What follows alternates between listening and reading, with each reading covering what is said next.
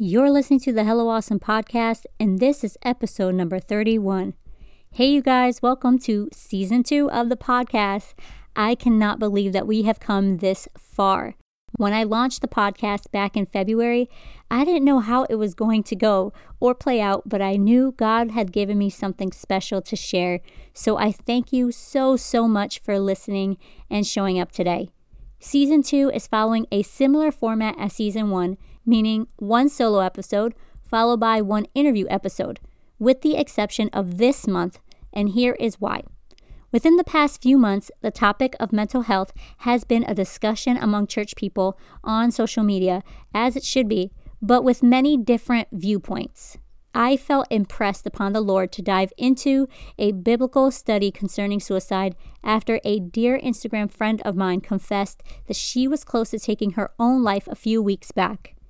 It made me realize that we not only need to be kinder to those suffering from depression and mental health issues, but we also need to be more educated to help. I am not an expert.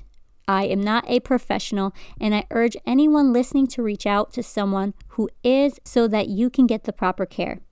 October will be Mental Health Awareness Month on the podcast. Today, you will be hearing the results of my in depth study and research about depression, specifically suicide, and we look closely to the tragic death of Judas. The next three episodes will feature guest interviews with incredible godly ladies who have firsthand seen the effects of depression and understand the need to speak about mental health more in the church. Just like season one, this season we'll have a new podcast episode every Monday morning from now until the end of the year. That's right, guys. I am already working on episodes for 2020, so that should really excite you and give you hope for the future. So if you have not subscribed to the Hello Awesome podcast on iTunes yet or left a positive review as encouragement, please do so very soon. It really would bless my heart. So, right now, we are going to go into the first solo show of season two, the first episode of October's Mental Health Awareness Month, and get into a real conversation about suicide. Please understand, I know that there is so much more to learn about this topic, and I tried my best to honor what God gave me. So, let's get into it, my friends. This is episode number 31 that I am calling Breaking Through the Fog. Listening to the Hello Awesome podcast. I'm JC, and this is the place where we get real, sharing truthful insights that will encourage us to make intentional choices in both life and business. I want to start conversations that not many young Christians today are having. Will you join me?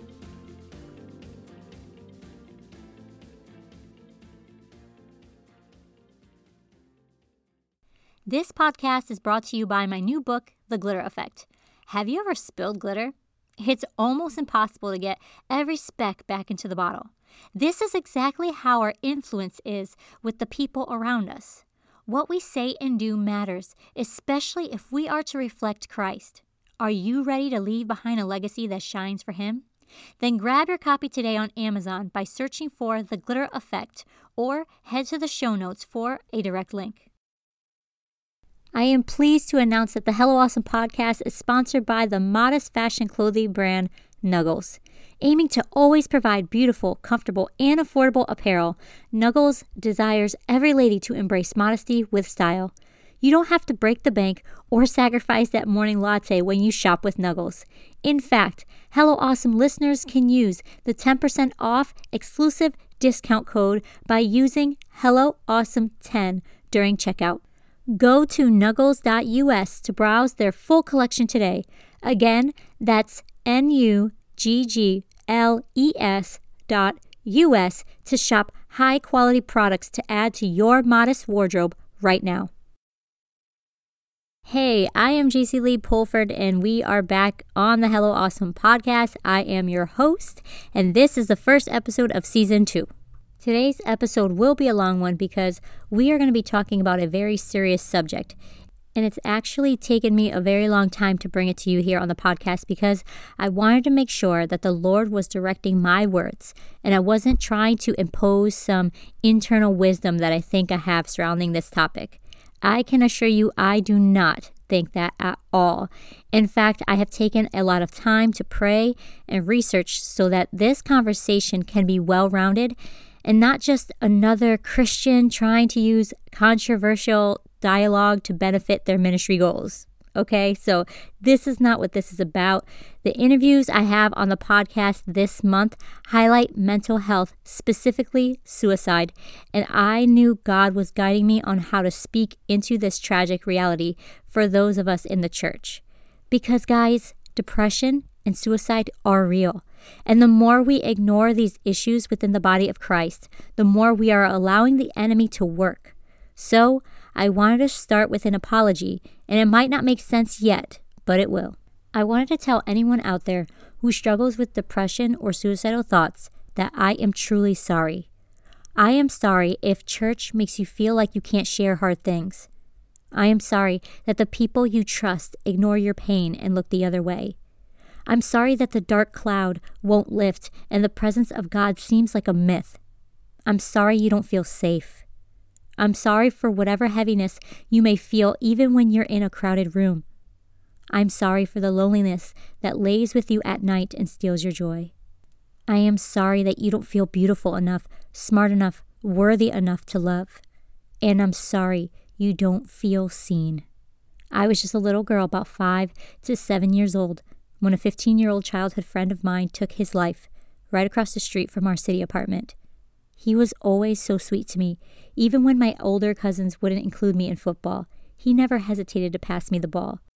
In that moment, as a child, I saw the stretcher wheel out of the front door and into a waiting ambulance. I watched that ambulance drive off and knew he would not come back ever again. I was in middle school, one of the most awkward and insanely difficult times as a preteen. A beautiful girl named Tabitha showed up one day in class, and we became instant friends.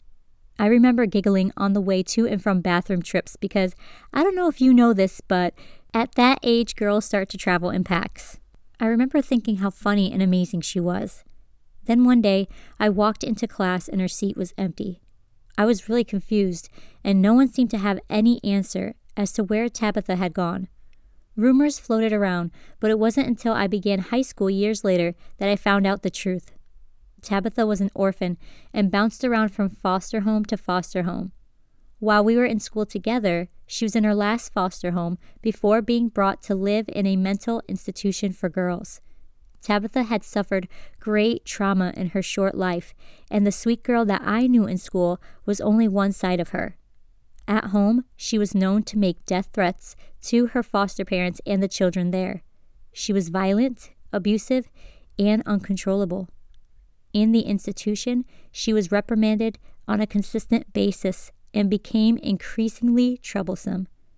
As an attendant did bedroom checks one day, they found Tabitha had taken her own life alone in her room. As an adult, I found only one public record file about her life and one school photo taken around the time we were friends. I have it saved as my one reminder of the friend I once knew. I was about 21 years old when I began dating my husband, Jonathan. I wasn't saved yet, but very soon I'd be attending his church and receiving weekly Bible studies. Then one day, I was told that a teenage girl from that church had ended her life, and their small community was rocked. As I began to attend faithfully shortly after, one of the first women to approach and befriend me was the girl's mother. I saw her pain and sorrow and I watched her family grapple with their new normal, which was anything but that. And I watched as God moved and healed whatever was left of their broken hearts. I was a married woman rocking her inconsolable second born when postpartum depression swept over me. He was only a month old when I broke my foot, leaving me to try and balance life with a toddler and a new baby. The long and painful recovery time tossed me into a dark place for the next six months. I remember feeling dragged down, exhausted by simple things, and wanting to crawl into a cave for rest from the chaos. I was not suicidal, I will admit. My experiences with how suicide affects everyone involved was enough to realize life was a precious gift, and I really wasn't ready to give it back to God. But I knew had I not had those experiences in my life, I may have thought suicide was an option. My normal bubbly humor dried up. The optimist outlook turned off. I remember thinking how I didn't feel like myself at all. I wasn't a depressing person, but in that moment I was depressed. The fog just hovered. It truly came like a thief in the night. Hours my new baby wouldn't sleep every night. The constant crying was earth shattering. My husband and I took turns, which definitely helped a lot. Eventually, I remember thinking, this can either destroy me, affecting everyone else my life touches, or I can try to give him thanks in the middle of the storm. I was too tired to read, so I listened to a Bible app. I was too tired to attend night services, so I watched preaching on YouTube. I was way too tired and out of it to even pray, but I knew a small group of strong, God fearing women would intercede on my behalf. Soon the fog did dissolve, and God restored clarity for me. And I know my story is not the same as others. And so it is with great conviction and discernment we go into a message God has specifically given to me concerning this. Depression, anxiety, loneliness, and low self worth are only a few battles we face at times within our minds and our lives. These can all contribute to why someone may think suicide is an option for them. And while the basic principles of prayer, the word, and praise are still alive and working today, for those struggling through a fog, it's hard to see them because, honestly, it's hard to see anything at all. Right now, we as a church are shouting through the fog at those on the other side. We wave our flashlights high in the air and motion for their attention, but thick fog blinds vision and may leave people walking in the opposite direction, out of frustration or confusion, out of anger or hopelessness. They further their distance, and that can lead to darker clouds. The American Foundation for Suicide Prevention states that on average, there are 129 deaths by suicide every day.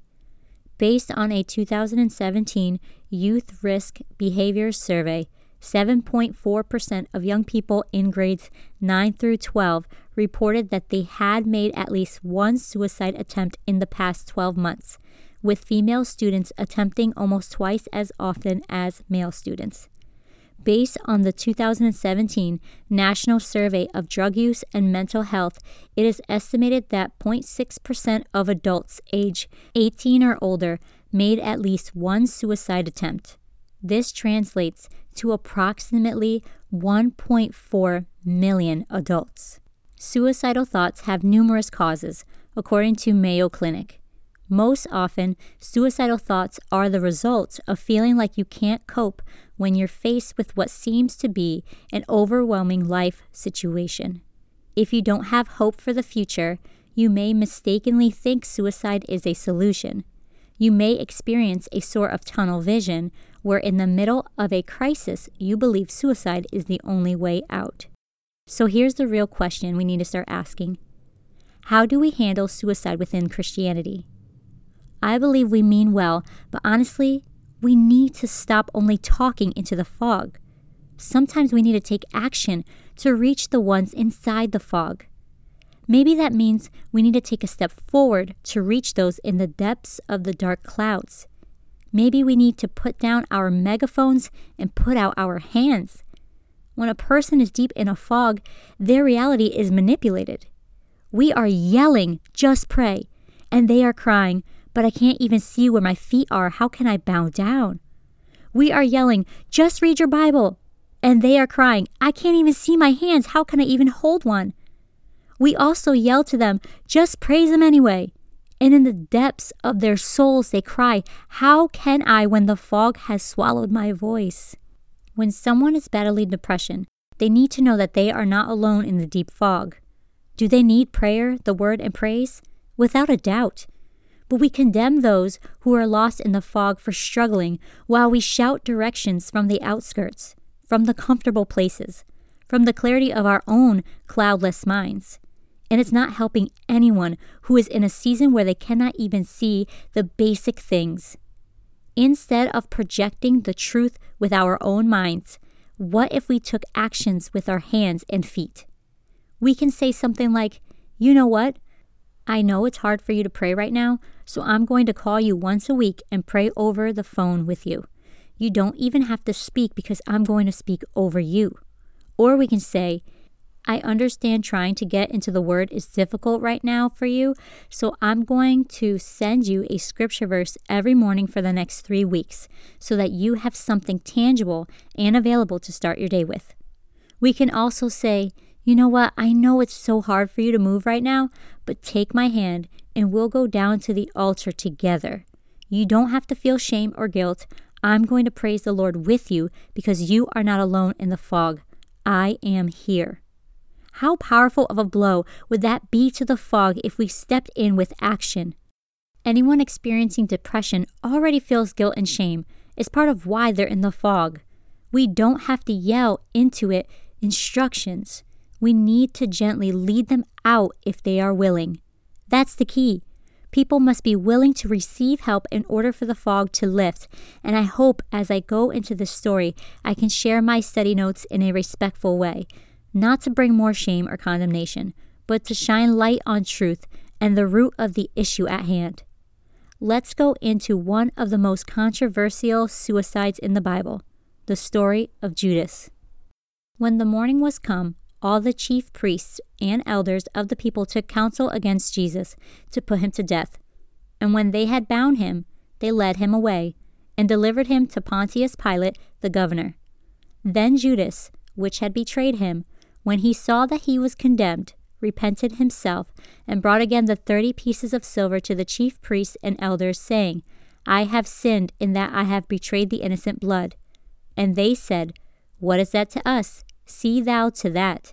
And he cast down the pieces of silver in the temple, and departed, and went and hanged himself. Matthew 27 1 through 5. If we go back in the story, Judas knows that Jesus is being sought after, and he decides he wants to profit off of this situation. So he makes an agreement with the chief priests and the elders so that he will lead them to where Jesus was, and they would pay him for it. I don't believe Judas wanted to really harm Jesus. I do believe he loved him. But I also believe Judas was so blind by his love of money and his greed to see the clear picture of what he was really doing. Still, this betrayal was significant for a few reasons. The main reason was this was the beginning of the crucifixion of the Lord Jesus Christ. Another reason this betrayal is significant is what happened to Judas afterward. Judas brings the chief priests and elders, which let me remind you, these are high ranking leaders in the church, not some random crooks or murderers. They intend to put Jesus to death, and so they bind him up and bring him to Pilate the governor. It's when Judas is watching this all unfold and realizing what he helped do that he becomes full of guilt. Let's look at the scripture again in Matthew 27 3 through 4. Then Judas, which had betrayed him, when he saw that he was condemned, repented himself and brought again the thirty pieces of silver to the chief priests and elders, saying, I have sinned in that I have betrayed the innocent blood. The moment Judas saw that Jesus was being condemned, Scripture says that he repented himself before bringing the 30 pieces of silver back to the chief priests and elders. Repented himself doesn't mean the same repentance that Jesus had been teaching. The way repentance is in here means to regret. Because Judas repented within himself, it brought condemnation upon him and not conviction. It was an internal sorrow that needed an external healing from God. Let's take a look at 2 Corinthians 7:10. It says, "For godly sorrow worketh repentance to salvation, not to be repented of, but the sorrow of the world worketh death." Repentance to salvation means a change of mind from a purpose formed or something done. It's a turning away from sin toward God a reversal of decisions in order to adopt the ways of God, which leads to salvation, meaning deliverance in Christ. But sorrow of the world, sadness and grief within humanity, and not searching outward to God leads to death, which is the opposite of salvation. Godly sorrow leads to life. Sorrow of the world leads to death. This could mean death spiritually or in the body. It is a separation of soul and body, whether spiritually or naturally. Godly sorrow is turning to God's ways, but sorrows of the world turns into ourselves. This is a dangerous choice, and often we are so condemned and heavy with sorrow that we are convinced we do not deserve the loving intervention of God. Sorrow of the world creates a heavy cloud of guilt, shame, and regret, but does not bring positive solutions. It allows heaviness to push us away from people and God. This leads us to thinking that negative options are real options. This can lead us to seeing suicide as a viable permanent solution to an often temporary problem. Next week, I'll be sharing an interview that I had with photographer Christina Baker about this, and she highlights this a lot more as she shares her struggle with suicidal thoughts and she shares her powerful testimony on how God brought her through. So make sure you tune in to hear her next week on episode 32. Godly sorrow leads to repentance. That's an open door to deliverance through the Lord Jesus Christ. We understand that He is with us and has not forsaken us. We are led to truth that if we take His yoke upon us, His burden is easy and light, so ours will be as well. Matthew 11, 28 through 30 says, Come unto me, all ye that labor and are heavy laden, and I will give you rest. Take my yoke upon you, and learn of me.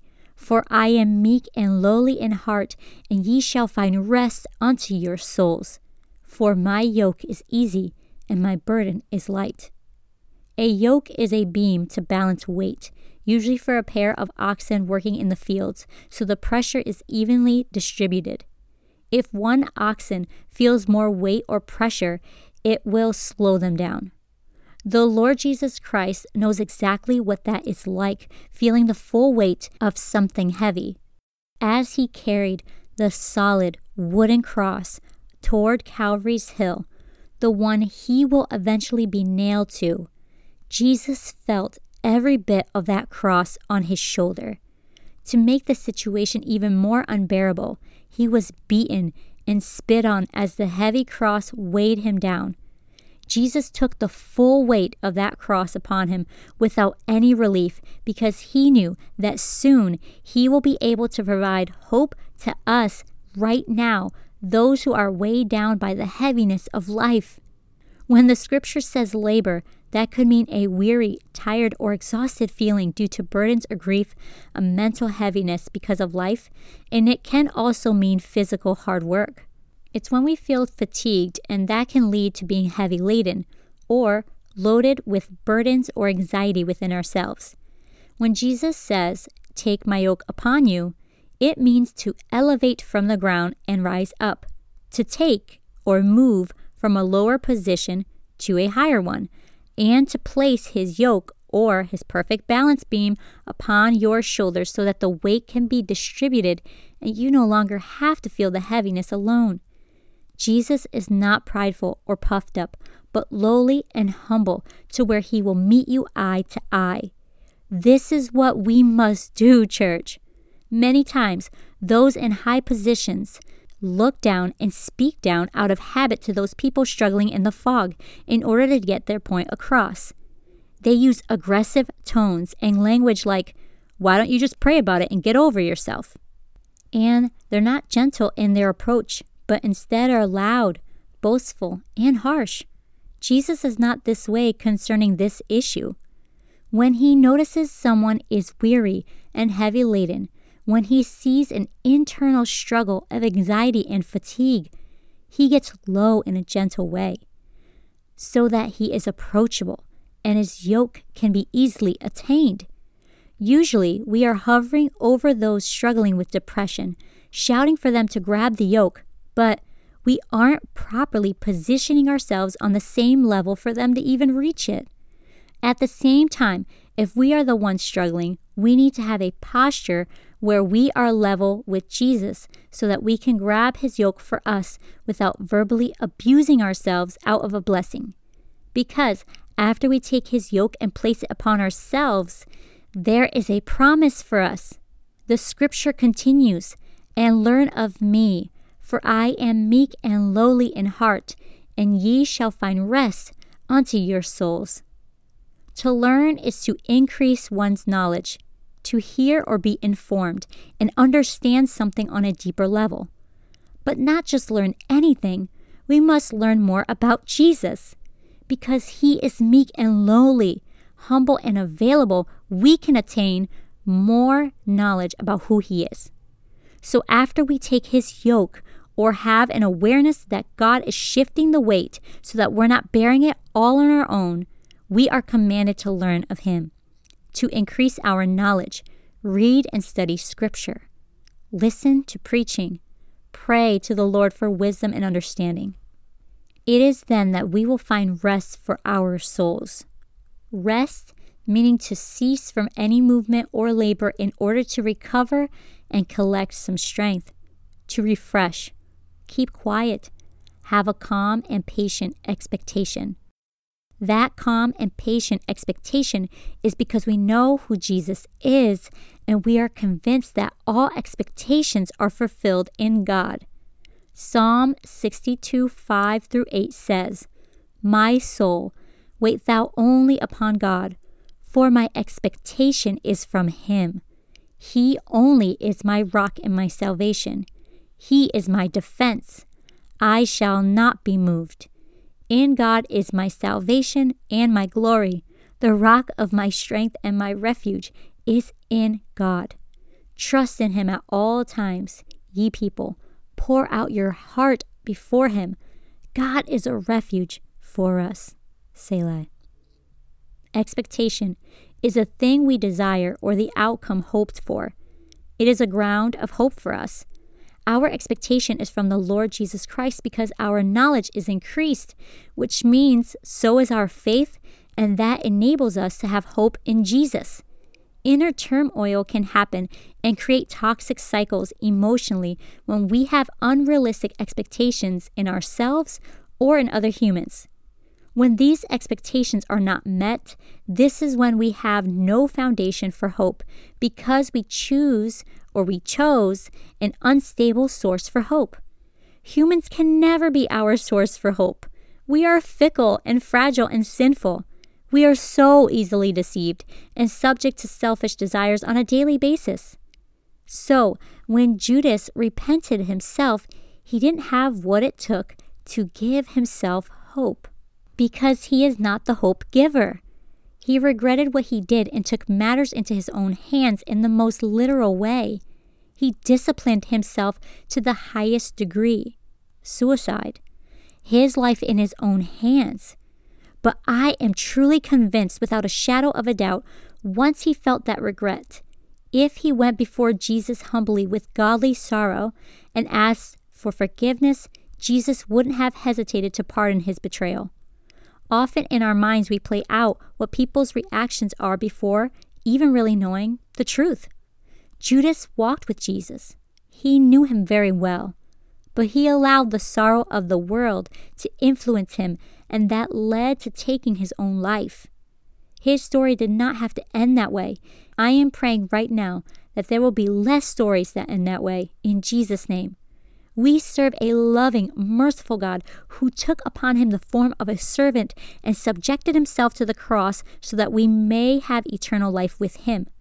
The story of Judas is a tragedy in many ways, but I think the biggest way is how he allowed the battle within his own mind win over the knowledge he already had about Jesus. Knowing who Jesus is provides a more positive option other than suicide but we must turn towards that knowledge when we feel as though our minds are giving into the dark fog. The scripture says that Satan entered into Judas before he betrayed Jesus.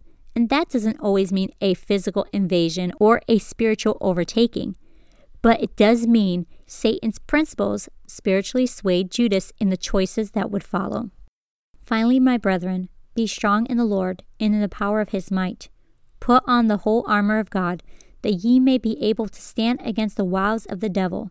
For we wrestle not against flesh and blood, but against principalities, against powers, against the rulers of the darkness of this world, against spiritual wickedness in high places.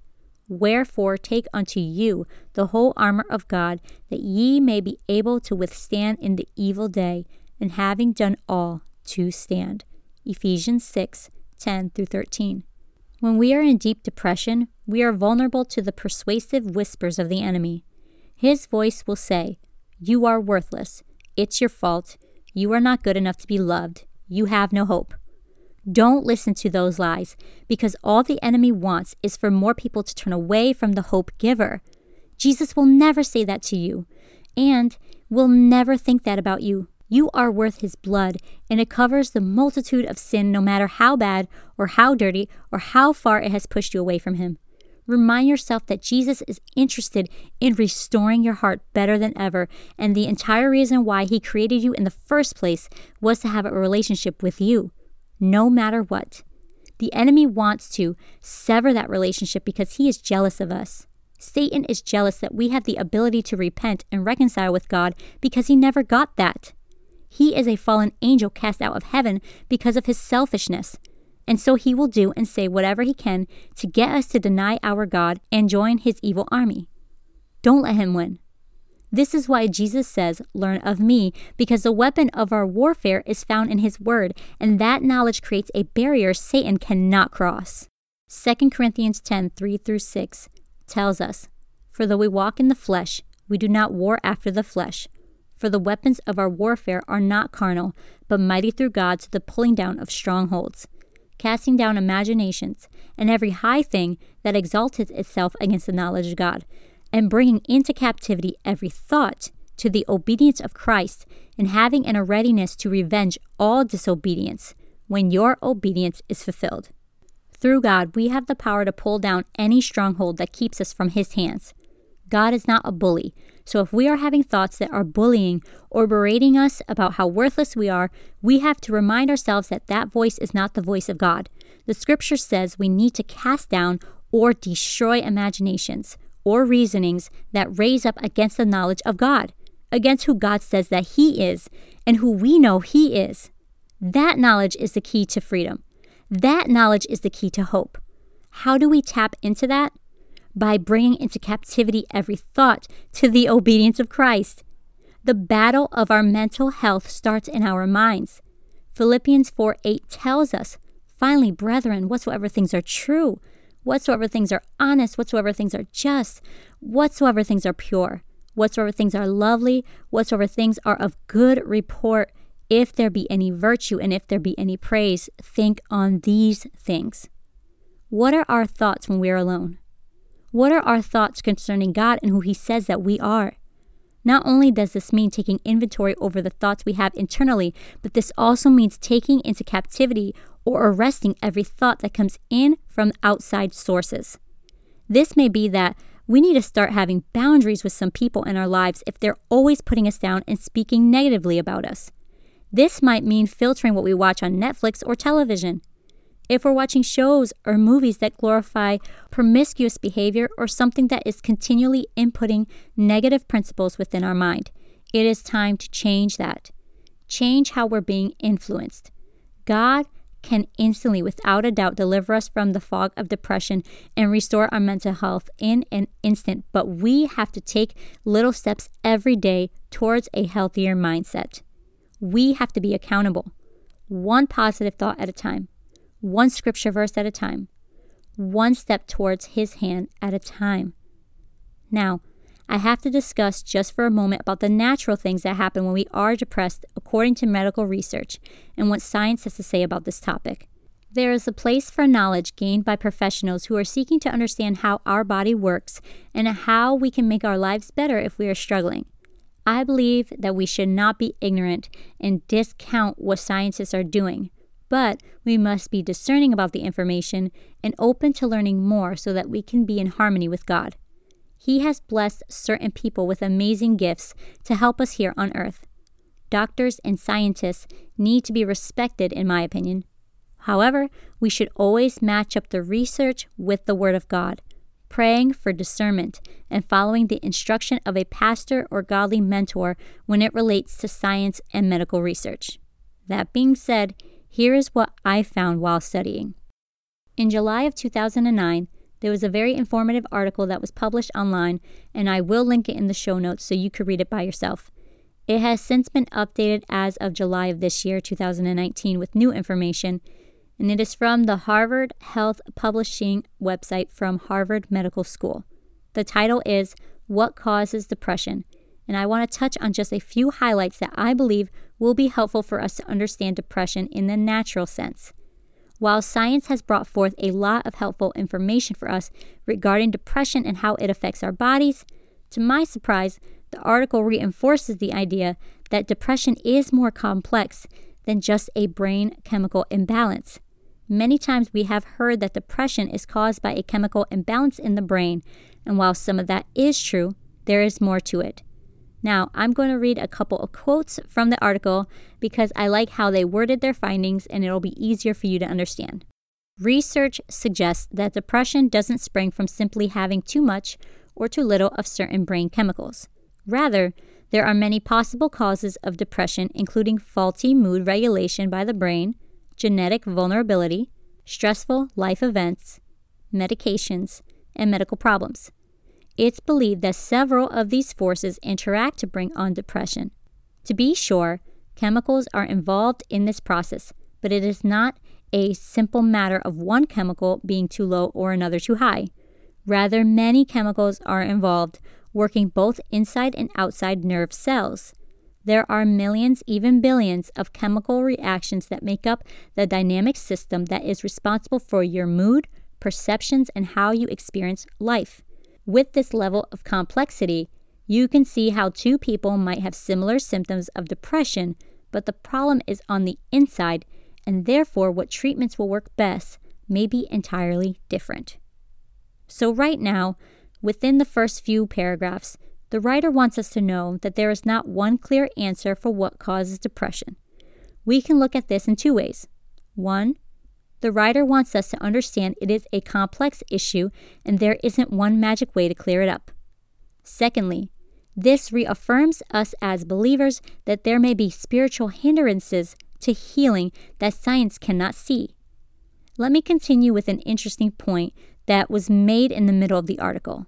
Now, I'm going to sound super smart right now when I speak medical jargon, but I assure you, I am no neuroscientist but the way the writer lays out medical facts as to what may cause depression actually helps us understand how complex it can be for someone and why just telling them to quote unquote get over it may be so insensitive and quite frankly ignorant to physical triggers in the brain.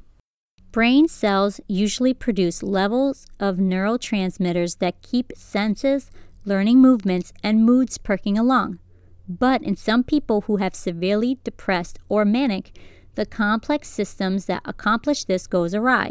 For example, receptors may be oversensitive or insensitive to specific neurotransmitter, causing their response to its release to be excessive or inadequate.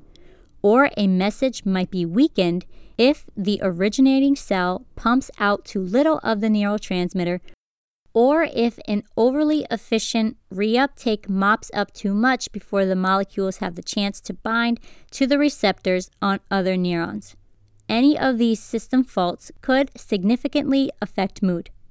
They continue by naming different kinds of neurotransmitters and their descriptions.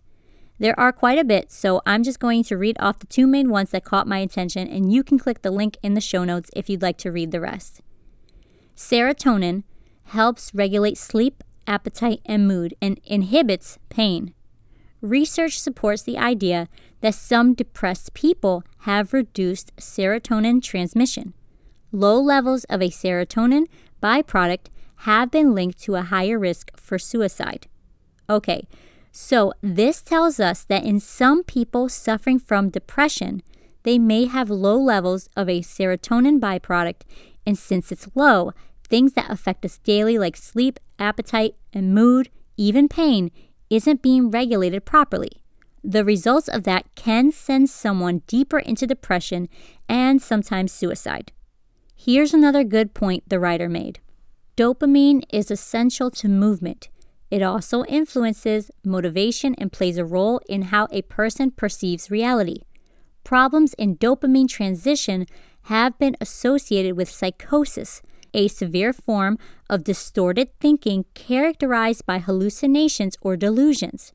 It's also involved in the brain's reward system, so it is thought to play a role in substance abuse. This right here is something we as a church need to discuss more of because it is scientifically proven that when someone is addicted to a substance, which can be anything, by the way, not just alcohol or drugs, it can also be technology or social media, we can experience more dopamine that triggers a reward system in our brain. Dopamine helps reinforce certain behaviors that result in a reward. For example, a surge of dopamine is what prompts a lab rat to repeatedly press a lever to get a pellet of food. As humans, we are trained in certain ways that are unhealthy to our bodies as well as our spirits. For instance, social media has gained popularity not only because we can connect with one another, but it does give us a reward for our behavior. Post a photo and someone likes it, we feel good. So we continue to post photos and share highlights of our lives to interact. More likes, more followers, more rewards, at least within our brains. This is why sometimes a child may become unruly without screen time if they're used to it, but remains calm when it's introduced again. They are accustomed to a certain behavior and their brains are rewarded when the substance is reintroduced. Now, I am not condemning any of these things. Trust me, this is real life. These are merely examples to prove a scientific fact.